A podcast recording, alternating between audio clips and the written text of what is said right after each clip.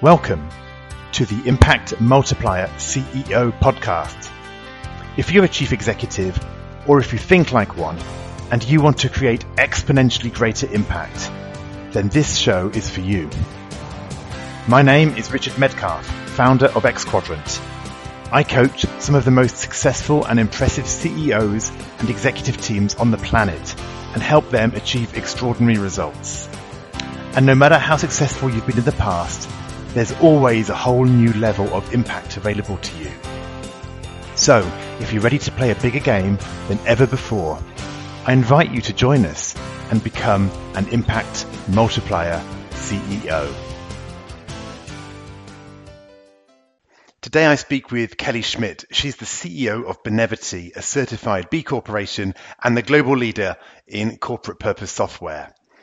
We're continuing the season on the CEO learning curve, where we look at what is the story of really interesting CEOs after they've been in the job for a year or two. And with Kelly, it's fascinating. She never wanted to be chief executive. And we find out what the circumstances were that made her change her mind. It's pretty extraordinary. Secondly, she explains what she felt she had to be good at as CEO. And in fact, the reality was different. So we find out, in fact, what you don't need to be amazing at to nail the role. In fact, what you do need to be good at and why two of her predecessors as CEOs failed within just weeks of being appointed. So this is a really interesting area. What was it that two amazing CEOs with great CVs didn't do that led them to leave the com- company within weeks? And then finally, what is the relevance of purpose in modern corporate culture? We talk about purpose a lot, but how important is it really? And if you want to do good, how do we make that fun and easy for our employees? Kelly's a really vibrant and charismatic person.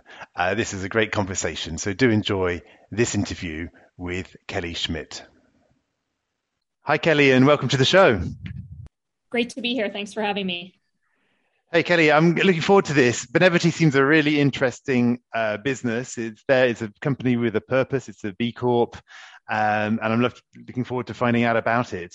Um, but I'm also really curious as to find out, you know, your own role. You became CEO um, I think just over a year ago. And uh, before that, you had a finance career. And uh, you told me just before we, we, we, started recording that you never even wanted to be CEO. So this is going to be a, fun one. Um, first of all, do you want to give us a, just a quick description of what is Benevity, right? And also what attracted you to to join in the first place? Yeah, for sure. So Benevity, uh, we are the global market leader in what we call corporate purpose software. So our platform's used by you know more than 800 companies around the world including companies like apple and, and google and amazon and nike uh, to power their community investment and their employee uh, giving and volunteering programs and so the whole premise behind benevity was to democratize uh, giving back so take it from something that was a once a year arm twisting exercise where your mm. company you know pressured you to give to the united way or whatever they thought was important right. to and take that and change it into an experience where uh, individuals could uh, support the causes and the issues they cared about and they could do anything from you know give money in an amount however big or small. They could give their time. They could do things like reduce their water usage or their carbon footprint or just do you know simple acts of kindness like like helping out um, a neighbor. Um, and so you know the neat thing is you know our our own uh, data of users within our platform shows that companies who engage their people in these activities around giving and volunteering they actually experience 57% less employee turnover. So there's a really strong desire um, of young people today to connect their passions for making a social impact with their work lives rather than it being something that's done sort of separately uh, in your spare time. Yeah, I, it's, it's interesting. It's a real trend, right? I mean, it's definitely um, there. I was talking with some leaders just the other day, and you know they were all thinking, well, how do we? You know, we've almost got to like make sure we don't over rotate. I mean, because it's like there's so much there is so much energy around purpose, and you know, this the leader was, was saying, you know, I love it all, and I'm there are there are B Corp as well, you know, everything else. It's like we've also got to keep the commercial focus because otherwise there's so much energy that gets put around it, which is really interesting view. So, but in a sense, it's great that that's a problem that you're having to hold people back in to some degree. Um, so yeah so it's obviously highly motivating. I'm sure it's you know it's a motivating mission that you're on, right? Helping companies deploy this and, and actually build out that that purpose side. Um, so tell me about, about how did you you know how did you end up joining? What's the story there? Yeah, so I actually had a, a, career in finance, and so originally joined Benevity about three and a half years ago as the CFO.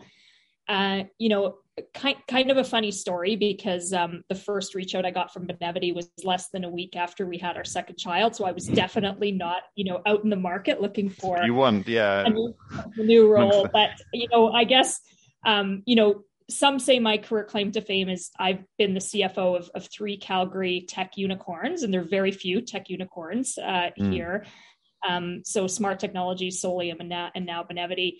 Um, but but I think my true claim to fame is is actually the other piece. It's it's that you know I had both of our children as a CFO and actually took eight months off, you know, with each of them, and they're they're six and three now. So I'm very passionate about um, diversity, equity, inclusion, uh, and belonging. And at Benevity, we are 54% female and, and 60% at the exec level, which is mm. extremely rare for for a tech company. And so a lot of what uh, attracted me to Benevity in the first place, of course, the mission is very compelling and that's what attracts many um, people to mm-hmm. uh, the company but it's also the culture and the values fit there. Like you know the, the fact that you could find a company that's doing uh, definitely walking the talk on on things like diversity it was really important to me. Yeah it's that's really exciting. So okay so you come in you know you juggle this this um you know you juggle your, ch- your children and then the role of the cfo and uh, i'm always interested you know what what was it that ended up making you the CEO, right? Because that's always a jump, right? Not everybody makes a jump from CFO to CEO. So, what was your story there? Yes. Yeah, so, you know, to be honest, as you as you mentioned earlier, it, it's not a role I was striving toward or, or actually even wanted. I would say, in fact, the first couple of times it was suggested, I outright resist and said, like, look elsewhere. That is not me. And so, you know, for me, I Actually, I'm going to slow you down. I'm going to slow you down there, Kelly. Let's slow down a second because I'm fascinated. Why didn't you think it was you? Yeah, so uh, you know, I was, I was getting to that. So I was really happy. I was kind of a combination of a CFO and a chief operating officer. So I had okay. quite a broad role. I loved being the number two and, and sort of being that internally facing person who just executed and made stuff happen. And right. so the, the reasons I didn't see myself as the CEO was mainly because uh, I didn't want to be in the spotlight. So I m- didn't want to be the person on stage speaking at the conferences. I also thought to be a CEO, I had to be the company's best salesperson, or I had to be a great product visionary. And, you know, I looked at what our founder did, and he was amazing at all of those things. And I just didn't see myself a- as those things. And so, how it kind of ended up happening is you know, as a company, we tried twice um, to hire externally to find a CEO successor for our founder. And, you know, both times we hired, um, you know, US based executives with impressive resumes. And, and, and both times we experienced what I, what I call organ rejection, where the folks we hired were great people, but they weren't a fit with our culture or values. And so after sort of living through that experience and, and witnessing it firsthand, I really just came to realize that the job is all about people. So, what's the role that I have as the CEO? It's continue to build a great team and and foster a culture that people want to be part of. And, and once I decided that I could do that, and also I could just build a great exec team around me to handle some of the things that were my weaknesses, it was a lot less scary to to make that leap. Yeah, thank you for sharing because I think it's helpful because other other people putting in the same boat. Like, do I do I have what it takes? Can I be a CEO? And uh, I think your your point is is right. It's I like to talk with my clients, who are often CEOs or, or aspiring CEOs, and it's all around like what's actually your zone of responsibility and what's not. And so I love to say to people like, don't make you know don't make functional decisions because you've got an executive team with those functional responsibilities. So as soon as you start to exercise your CEO power in that way, you're just stepping on people's toes and you're demotivating people, right? Um, and don't even make cross-functional decisions because they should be just you shouldn't be playing referee, right? They should be figuring it out between them. And so they're like, well, what's left if I can't make functional decisions or cross-functional decisions? What's left? And um, my point is well you know building the leadership culture of the company right championing the vision articulating it being you know being the embodiment of it um, making sure that you know managing your your own team because people need managing even if they're super experienced you know um, creating a harmonious leadership team who can f- work effectively together you know all these things. Um, one of my clients was making an acquisition and, and it was like well apply the same principle. Your job is not to do the due diligence. That's your cfo's responsibility. It's to understand the the leadership culture that you're acquiring and is that going to actually be a fit and, and everything else. So uh, really fascinating that yeah you've come to that conclusion that actually you didn't have to be the chief product officer or the chief sales officer.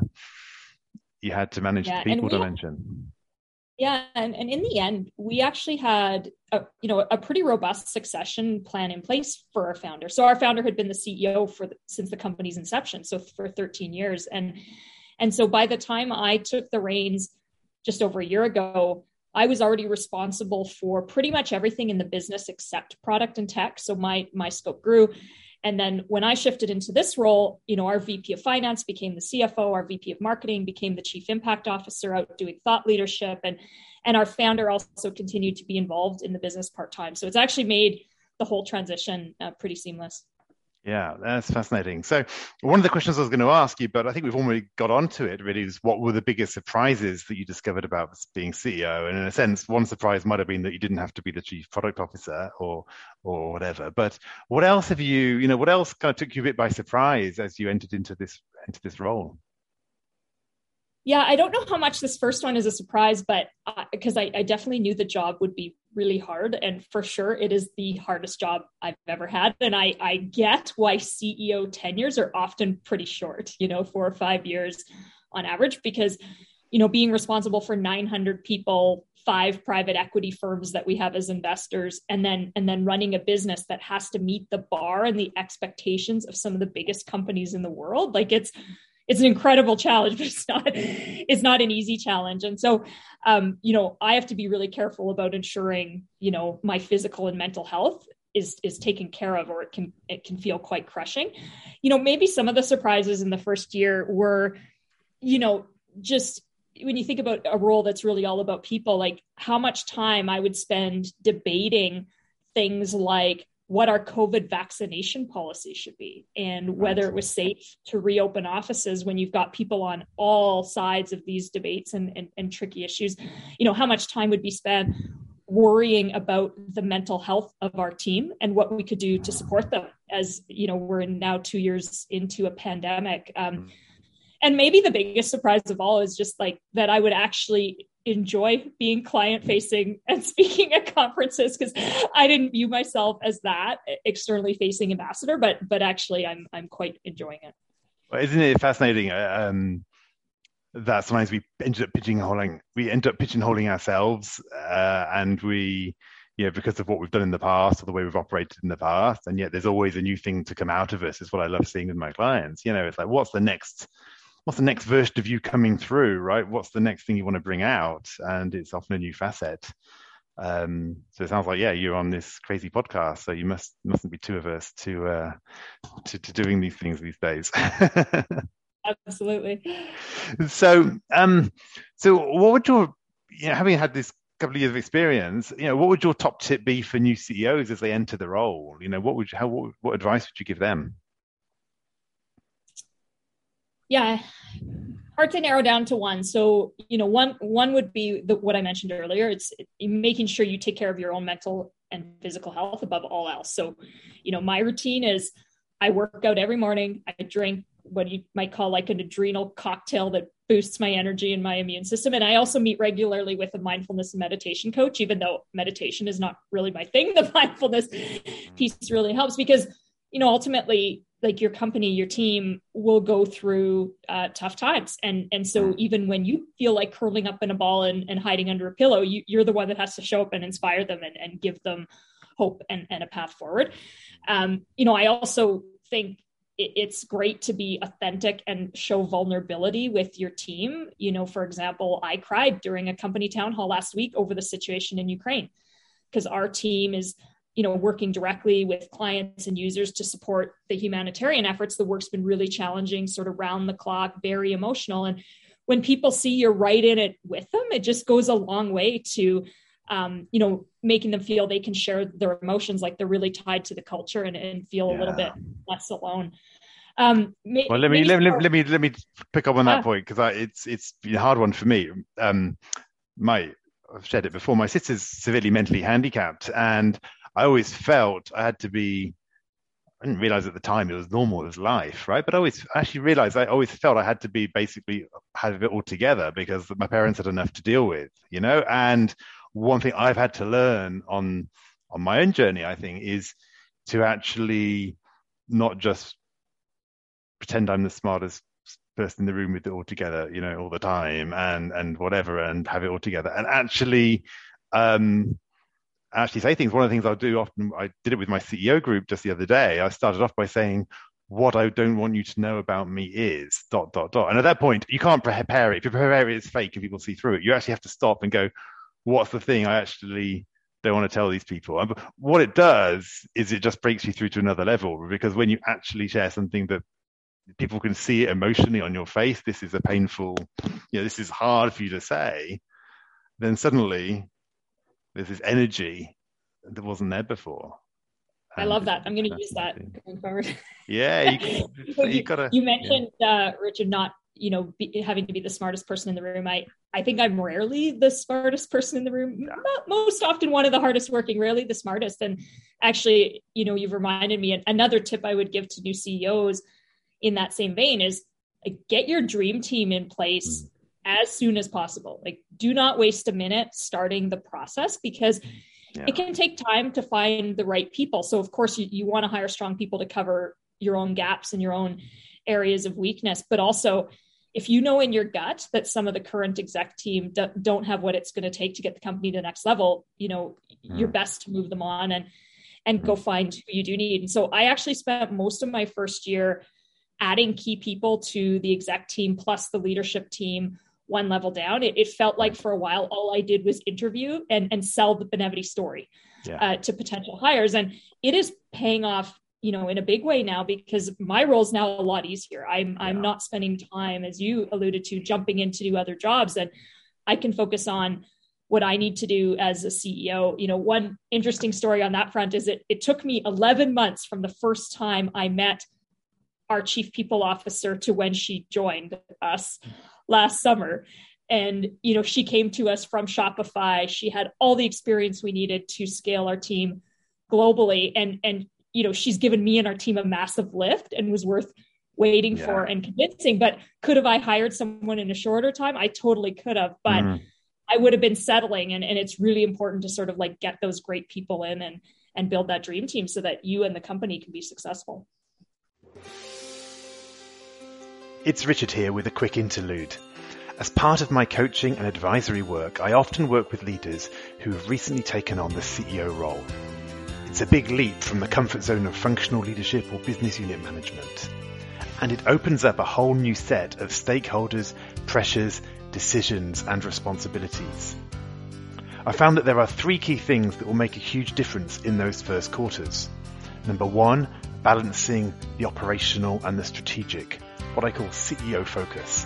Number two, establishing credibility, what I call CEO presence. And number three, managing stakeholders, those CEO conversations. I've written a short email series that goes into more detail on the transition to CEO and how you can practically sharpen your CEO focus, solidify your CEO presence, and master your CEO conversations. It's insightful and it's entirely free of charge and you can register for it by going to xquadrant.com forward slash go forward slash curve. Now, back to the conversation. Yeah, yeah, it's laying foundations, right, for everything else. And sometimes foundations take a while to put in, but uh, it's investment, right? You get it, you make the investment, it's painful at the start, and then you get the return going forward. So yeah, it's, it's a great point. So um, let's um, let's shift gears a little bit. I'm going to move into a little quick fire questions um, uh, section. Um, what's your favorite quote that governs how you lead or how you how you show up in the world? Uh, the one that I was reminded of recently that just makes me smile is is Steve Jobs. It's if you want to make everybody happy, don't be a leader, go sell ice cream. And I, I, just love it because you know leadership is hard if you do it well, and mm. and being a CEO, I think is is the most difficult leadership role of all. Yeah, it's it's it's um it's, it's a good one. People, so many people, we're, we're driven. You know, it's easy to be driven by people pleasing. You know, and I always try to remind people whenever you're saying yes to somebody, you're saying no to somebody else. It's just that they're not in the room at the time normally. Like you're saying exactly. no to your kids, you're saying no to your, to other customer, you're saying no to whatever, right? But um, it's very hard to hear that voice at the, in the moment. What's a favorite app on your phone, or something that's you know that you you turn to? You know, it's not you, perhaps not your standard set of apps, but what's something which which uh, well, you rely on? Probably, most highly used would, would be my two workout apps, so Beachbody on Demand and Peloton. Uh, but I'm also currently addicted to Wordle, along with you know half of the planet. So not an app, but okay, yeah, there we go. So when, when you're not when you're not busy being a CEO, you get to uh, push your brain push your brain a bit more. That's good. Um, what about a book that uh, has really influenced you over the years? Yeah, I I really like of, of sort of all the leadership reading I've done, I, I like Brene Brown, Dare to Lead, and it's it's about the benefits of leading with vulnerability, which I was, mm. was speaking to earlier. So that's definitely one. Yeah, yeah, that's um that's a good one. That's a it's a really good one. What advice would you give your twenty year old self if you were to go back in time? Oh, you know what? I would I would probably tell her to you know get out of your comfort zone and top, stop telling yourself what you can't do Mm. You know, hmm. I, I ultimately became the CEO because other people saw in me what I didn't see in myself. But really, you know, you can do anything, but you do have to get side, out outside of that comfortable box um, and, and really push yourself to get there. Yeah, that's um, yeah, it makes me think of. Uh, I often tell people this is like think of imposter syndrome as a feature and not a bug. It's showing you that you, are playing big, you're pushing yourself out your comfort zone, and you're, yeah, it's when your competence exceeds your confidence.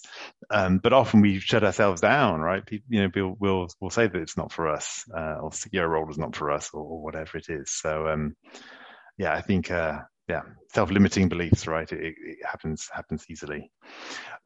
Um, another question I got is is who inspires you. You know many many of our best guests on the show come from referrals right? And um, so i'm always curious to say you know who's somebody who you've encountered in your career who you know a ceo who's who's inspired you and has perhaps given you a bit of a role model for what what leadership might be like?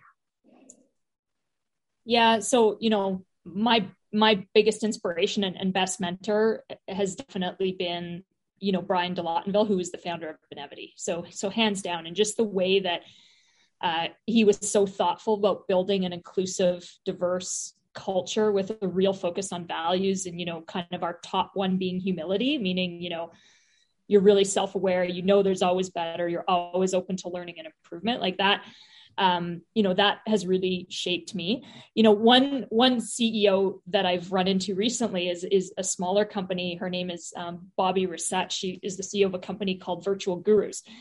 And she has just really inspired me. She is a, a female lesbian indigenous ceo who's built a company uh, building a great business, but with a strong social mission, uh, in, including doing things like employing people like single mothers and people of color who often mm. overlooked for roles. Yeah. And so she's got kind of an amazing personal story. Um, and, and also her business is growing like crazy.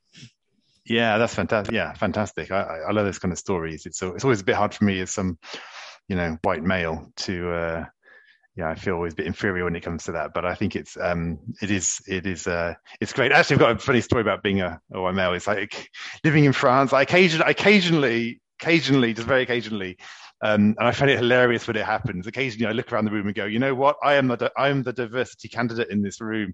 It's just I'm like I'm the only person that's not whatever French or or you know whatever it is. it's just funny.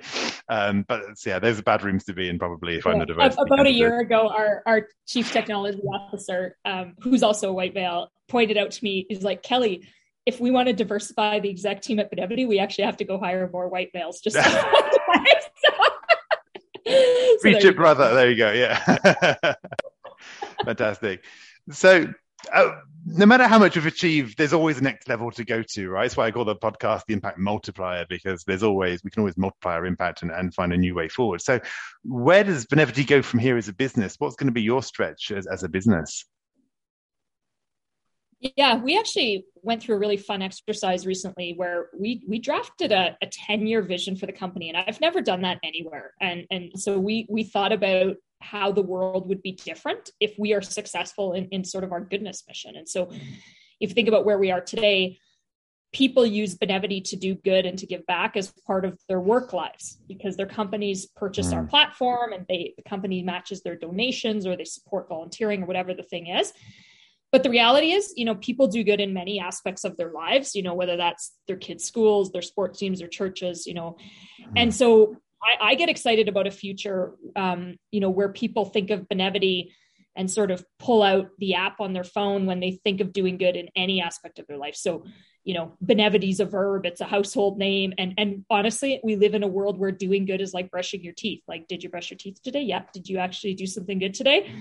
Yes. Because if everyone who who could did just one small act of goodness or kindness daily, you know, it adds up to massive social impact and it would make the world a much better place. And even in our sort of microcosm of it, you know, the average donation to use giving money as an example on our platform is like 50 bucks US, but yet we moved 2.3 billion dollars last year to causes around the world. And so that's mm. a lot of small um, acts that that add up. So when you think about that on scale, that's what gets me excited. Yeah, and it's interesting as well, isn't it? Because sometimes it's just imagination is often our biggest failure to to act. Like we just it's not in front of us. We don't see it. It's the same in business. You know, if it's not in front of us, we often don't see it. We're focused on the here and now, what's going on in front of us. Um, and I think doing good is a bit the same. You know, it's like if you're when it's easy, when it's something relatively convenient and easy, we're much more likely to do it than if we've got to like come up with the idea from scratch, implement it all, you know, yeah. all in a, all in the all in the hour or two that we've got free or the five minutes that we've got free or whatever it is. Um, so I think it's you're definitely feeling um, feeling um, a need, right? That can potentially change behaviors on a wide scale. So um, not, and when we sort of dial back that that 10 year vision into kind of like a three year time horizon, that that's really our goal is what you just described is just make it easy and frictionless for people to do good. Like mm. that is the, the ultimate goal, right? So yeah, yeah, it's, that's fantastic. Um, yeah, so yeah, I was stopping because it reminded me of a, a remind, reminded me of um, a, a phrase. I, I edited it. It came from a, a, religious context, actually. It was somebody that said, anybody who thinks that a lack of prayer is down to a lack of time had obviously not looked at social media or something to that effect. You know, there was like, you know, we, it's not about prayer, it could be about all sorts of things, you know, but it's like often we go, oh, we don't have time and then of course suddenly we look at where we do spend our time and we spend so much time on our phones whatever. It's like yeah well of course we would have had uh, time uh, to do yeah. to do exercise or to do you know meditation as you said or prayer or any of these other things you know or doing good right? And it's often um, because well social media or whatever it is is so easy and frictionless and people it's it becomes instinctive. And if you can apply that to more useful um, activities that's fantastic. So let's turn it to you, um, Kelly. I love this. I love this question, which is, what do you? What's your stretch as you go forward? Right. What are you personally going to need to do differently? Reinvent yourself a bit more to multiply your impact, right, and and to lead at a new level as as Benevity moves forward. Yeah, it's a, it's a tough one to answer. I I, I feel like yeah, I, I, that's why that's why I like it. I put it at the end. Yeah, people leave it at the end. so you know, just there's always more to learn. I I I actually feel like I've barely scratched the surface on what it means to be a great CEO. So you know, I, I do spend a, a, a, decent amount of time actually just learning from others and you know parts of different CEO groups and and just just try to learn it, learn from others who who have gone um, before me. But if I think about just like multiplying my own impact, it, it kind of ties back to something we talked about earlier, which is I, I just I have to be very judicious about how I allocate my time mm. uh, to ensure it's it's the things that you know make the most impact to Benevity's business, but also you know to my children, my family, and and and kind of ultimately to the world. Like time is just that one, you know, sort of resource that isn't infinite and you can't make more of. And I I just try, I try sort of each day and each week to really think about like what am I investing my hours in, and is this the biggest thing that will move Benevity forward and if you sort of always keep that lens I, I hope that over time that that helps to multiply my impact yeah that's um yeah time is always you know it's always the thing right i think almost every ceo has said at some point you know it's i do need to ever level up where i spend my time it's just it's the only one hey well it's been um fascinating talking to you. You can see by the light in my room that it's getting late here, and I should have put the light on. So excuse me for my slightly um, a luminous uh, figure here for those of you watching video. Um, but Kelly, it's been it's been fantastic to talk to you. I, you know, I love the mission that Benevity's on. I think it sounds like you're really onto something here, and, and there's a huge amount of, I guess, of of um, ahead, right? Um, opportunities to seize, and, and, so many more places that this this can this can um, be deployed. So thanks for coming on and sharing this, you know, these really fun stories, right, about um, the way you came on board, not wanting to be a CEO, and actually realizing that the job was a bit different and actually was for you. And actually, you know, you've really um, warmed up to that. So it's been a fantastic conversation and and really inspiring. So thank you, and I wish you all the best in um, in your ten year plan to get us all brushing our teeth, uh, doing good on a daily basis. It's fantastic. Amazing. Thanks, Richard. Okay, thanks, Kelly. Take care. Goodbye. I hope you enjoyed this conversation. Now let's talk about you. When you're in top leadership, when you're in the biggest role of your career, who supports you at a deep level as you lead others? Who helps you multiply your impact and get to the next level? If you're ready to learn more about our content, our coaching, and our community, then visit us at xquadrant.com.